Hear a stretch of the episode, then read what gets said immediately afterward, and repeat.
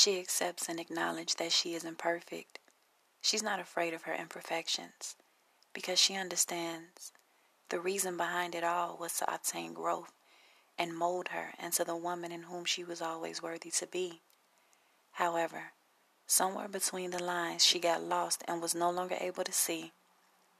Captivated by lust, always on the run just to constantly find herself being abused by different men, if not the same man, in which she desperately trusts. So low. Yes, her self esteem was lower than just beneath the surface. So she gave up on herself and the real definition of love and its true divine purpose.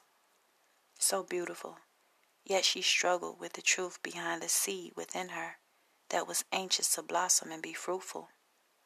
I know, I know, is what she always yelled.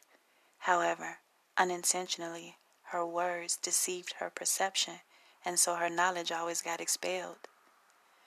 Her spirit was ready, yet her emotions and flesh kept leading her back to that place in which she was unsteady, afraid of letting go, so she held on tight, thinking one day it just might, instead of choosing growth. After all, there she was again settling, still indefinite about her worth.